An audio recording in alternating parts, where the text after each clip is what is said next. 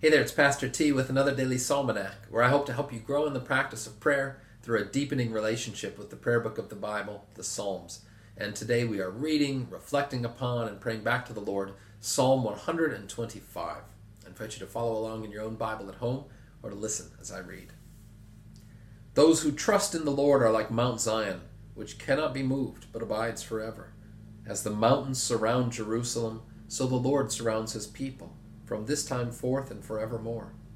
For the scepter of wickedness shall not rest on the land allotted to the righteous, lest the righteous stretch out their hands to do wrong. Do good, O Lord, to those who are good, and to those who are upright in their hearts. But those who turn aside to their crooked ways, the Lord will lead away with evildoers. Peace be upon Israel. Glory be to the Father, and to the Son, and to the Holy Spirit, as it was in the beginning, is now, and will be forever. Amen.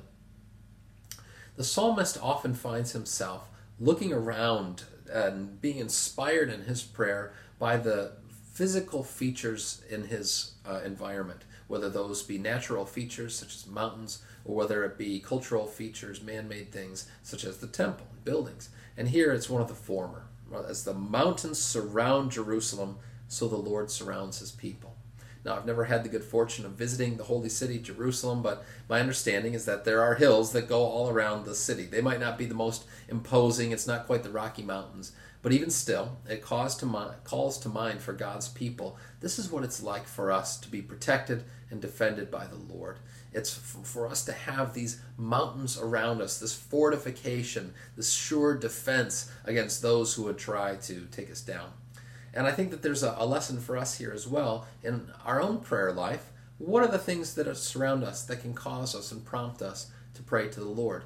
Perhaps it's the hills that surround us here in Arcadia. Perhaps it's the sunshine on a beautiful day. Perhaps it's the rain or other things from the weather. Or perhaps it's the imposing edifice of you know Trinity Lutheran Church or another building whatever it might be. I think that there's something for us to be learned to, to learn there, to recognize that there are constantly reminders and encouragements for us to pray and to see within our world God at work and God implanting, as it were, these different uh, metaphors and symbols and ways to understand our relationship to Him.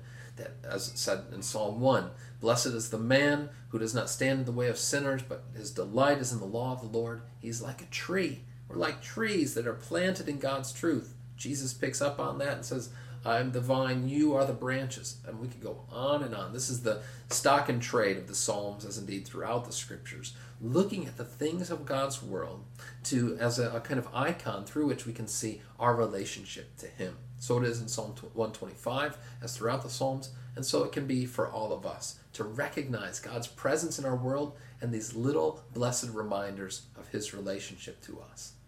Let us pray. O gracious Lord, who did not forsake your people, who protected Zion with an outstretched arm, and who defended Jerusalem with a mighty hand, Lord, we pray that you would restrain the wicked, convert the sinners, turn the hearts of our enemies, and cover us with the shadow of your wings. Save your church in these perilous times, dear Lord, and always grant us the enjoyment of your peace, your shalom, in Jesus our Savior, in whose name we pray. Amen. Now may you go forth this day with eyes to see those constant reminders of God's presence and his protection. Go in his peace.